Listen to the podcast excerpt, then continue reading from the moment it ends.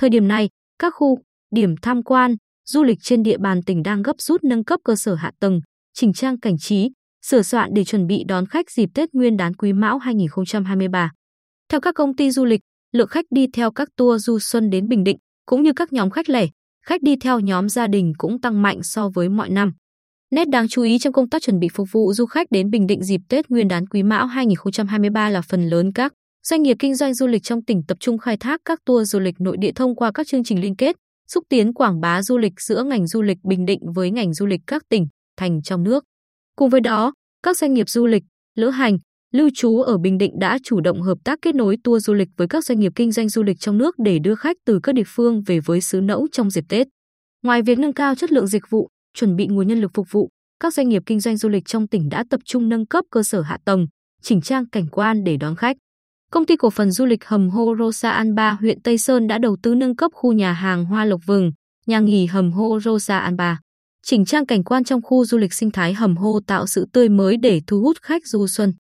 Ông Bùi Quang Tị, giám đốc điều hành khu du lịch sinh thái Hầm Hô Rosa An Ba, cho biết cùng với chỉnh trang cảnh trí, chúng tôi tạo thêm khu vườn hoa, khu nhà cũ, khu cắm trại để du khách đến Hầm Hô có thêm điểm check-in, vui chơi.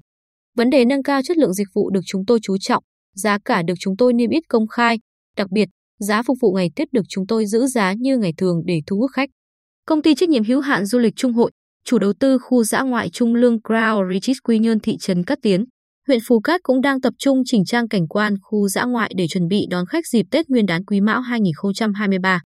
Với khu dã ngoại Trung Lương, công ty làm thêm khu nông trại, khu cắm trại, tạo thêm nhiều tiểu cảnh để tạo sự mới mẻ đón khách, đồng thời bảo dưỡng hệ thống nhà hàng, khách sạn Crown Retreat Quy Nhơn để phục vụ.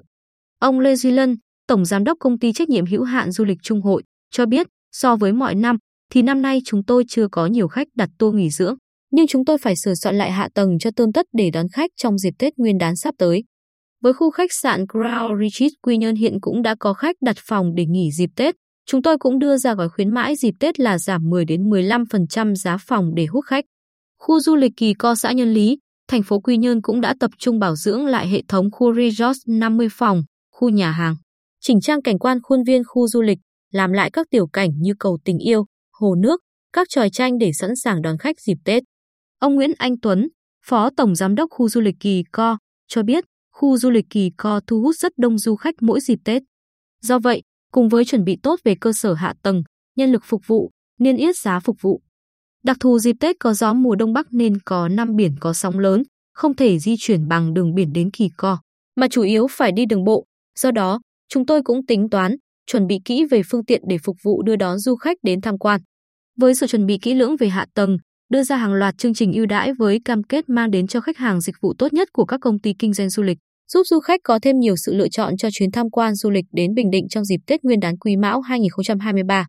Tuy nhiên, trước thực trạng lượng khách tăng đột biến trong dịp Tết, ngành du lịch cũng khuyến cáo du khách nên cân nhắc lựa chọn đặt tour của các doanh nghiệp uy tín để chuyến du lịch đầu năm thực sự ý nghĩa, đảm bảo chất lượng tốt nhất.